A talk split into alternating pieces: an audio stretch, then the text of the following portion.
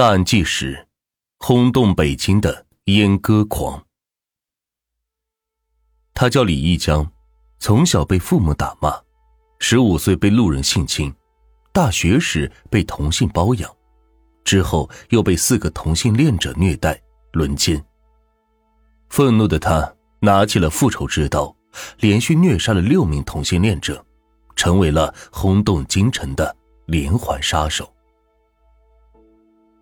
李义江出生于一九八零年，新疆人，祖籍山东，但小时候一直在北京门头沟区生活，因为他有个姑姑在北京。小升初时，姑姑家里发生变故，无法继续供养他读书，李义江只好回到新疆昌吉市父母的身边继续读中学。李义江的妈妈患有精神病，经常在家里没来由的发脾气、砸东西、打骂他。每每此时，李一江都会被吓得拽着妈妈的衣角大哭。上了高中后，母亲的病情基本稳定，但父亲又开始整日酗酒。李一江多次尝试阻拦，但不是被骂就是被打。有几次，醉酒后的父亲竟拿起菜刀向劝阻他的李一江砍去。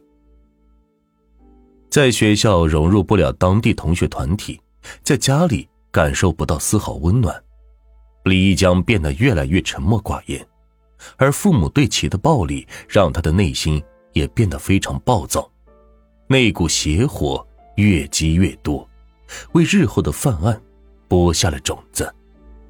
一九九四年二月的一天，昌吉中学一年级学生唐某失踪了。十天后，唐某的尸体在校园旁的苗圃里被发现。身中二十多刀。经调查，曾和唐某发生过争吵的李一江很快被列为嫌疑对象。然而，因为没有找到直接证据，加之李一江心理素质极好，面对警方的询问，淡定从容，回答不留破绽。专案组两次传唤他去问话，又两次将其放了回来，此案一直是悬而未决。多年后，被捕的李一江交代称，上中学时他就发现自己性取向有些另类，不喜欢班上的女同学，反而对男同学非常感兴趣。唐某就是李一江的心仪对象，在李一江的刻意靠近下，两人也成为了朋友。当李一江想要更进一步时，遭到了唐某的拒绝甚至鄙夷。李一江阴暗生恨。既怕失去唐某，又怕唐某把自己是同性恋的事情说出去，于是，在最后一次向唐某表达要在一起却没能如愿后，他预谋杀死了唐某。为了远离父母，一九九九年，李一江报考了北京理工大学，顺利录取。当时互联网刚刚开始流行。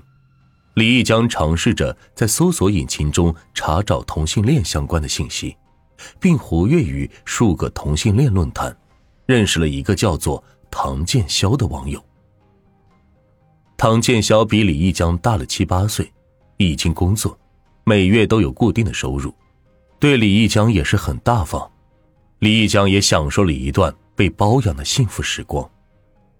然而好景不长。两人在一起没多久，唐建霄便腻了，慢慢的对李一江不理不睬，后来还把李一江介绍给他的一些其他的同性伴侣，这让李一江既难过又尴尬，觉得唐建霄背叛了自己。李一江尝试挽回唐建霄，收效甚微，心灰意冷的他开始经常出没于同性恋的酒吧，和其他同性恋者接触。他认为这是自己对唐建霄不忠的一种报复，殊不知唐建霄压根儿不在意，这让他是更加沮丧。期间，李一江认识了四名男子，很聊得来。他们四人原本是两对情侣，对失恋的李一江表现得非常热情，嘘寒问暖，令李一江颇为感动。所以，当他们邀请李一江。到位于东三环附近的私人住宅里玩时，李一江毫不犹豫的就答应了。那天晚上，他喝了很多的酒，可能真醉了，也可能是被下了迷药。当他醒来时，发现自己被脱光了，还被绑在了暖气管上。四个男人开始虐待、玩弄李一江，先是猥亵，然后轮流的强暴他，并用鞭子抽他，用蜡烛、烟头烫他，虐待了数个小时。李一江失魂落魄的离开那里，心情低落到了冰点。一段时间后，李一江的内心依旧没有修复。始终是憋着一股气，最终他决定报复。他认为，如果不报复、不清洗这种耻辱，他一辈子都不会快乐。更何况，早在几年前，还是中学生的他就杀过人，现在再做出这个决定，并不是那么难。为了找到那几个人，李毅将开始重新不断的出入北京的各个 gay 吧以及同性恋出没的地方。半个月后，他在三里屯的酒吧街找到了一个。李毅江先跟踪这名男子，找到了他的住处——丰台区的一栋平房。他没有马上实施报复行为，而是开始蹲点守候。几天后，李一江确认男子是独自居住，这才开始动手。那天，他看着男子回家后，伪装成煤气工人进屋检修，趁男子不备时打晕了他。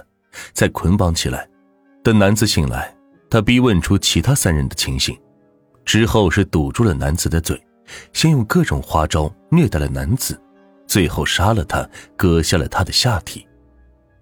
之后，李毅将用同样的方法杀掉了另外三人，割下他们的生殖器。通过报复，李毅将发泄了心中的怒气，却也从中体会到了变态的快感。对于此时的他来说，杀人已经成了一件稀松平常的事。随后的半年时间里，他又通过了网络约了两名同性男子，在玩腻之后将他们杀掉。这六起杀人案件发生在二零零二年至二零零三年，警方通过走访调查掌握到，被害人都是男性，年龄二十岁到三十岁，他们有三个共同特点。同性恋，喜欢上一个叫做“紫色男孩”的同性恋交友网站，经常出没于北京的几个同性恋酒吧。顺着这几条线索，警方调查了大量人员，最后终于查到了李一江身上。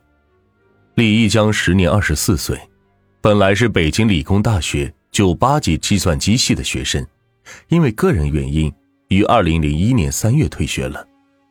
发案时系中国平安保险公司职员，租住在东城区的一个地下室。确定了李一江的住址后，专案民警立刻前往抓捕。正好碰见他在小区里遛狗，因觉得外貌相似，就叫住他进行盘查。李一江看着警察，特别平静的回答：“我就是李一江，你们是不是找我？”在得到肯定答复后，他很淡定的。跟着警察去了。李一江的指纹与几个现场采集到的嫌疑人指纹比对成功。面对询问，李一江也很痛快的承认了自己通过杀害六名男子的事实。在谈及杀人动机时，李义江的情绪有了些波动，表情痛苦的说：“他们轮奸了我。”至于后面两名男子，李义江说：“他之前都是被别人甩。”所以这一次他要主动的抛弃他们。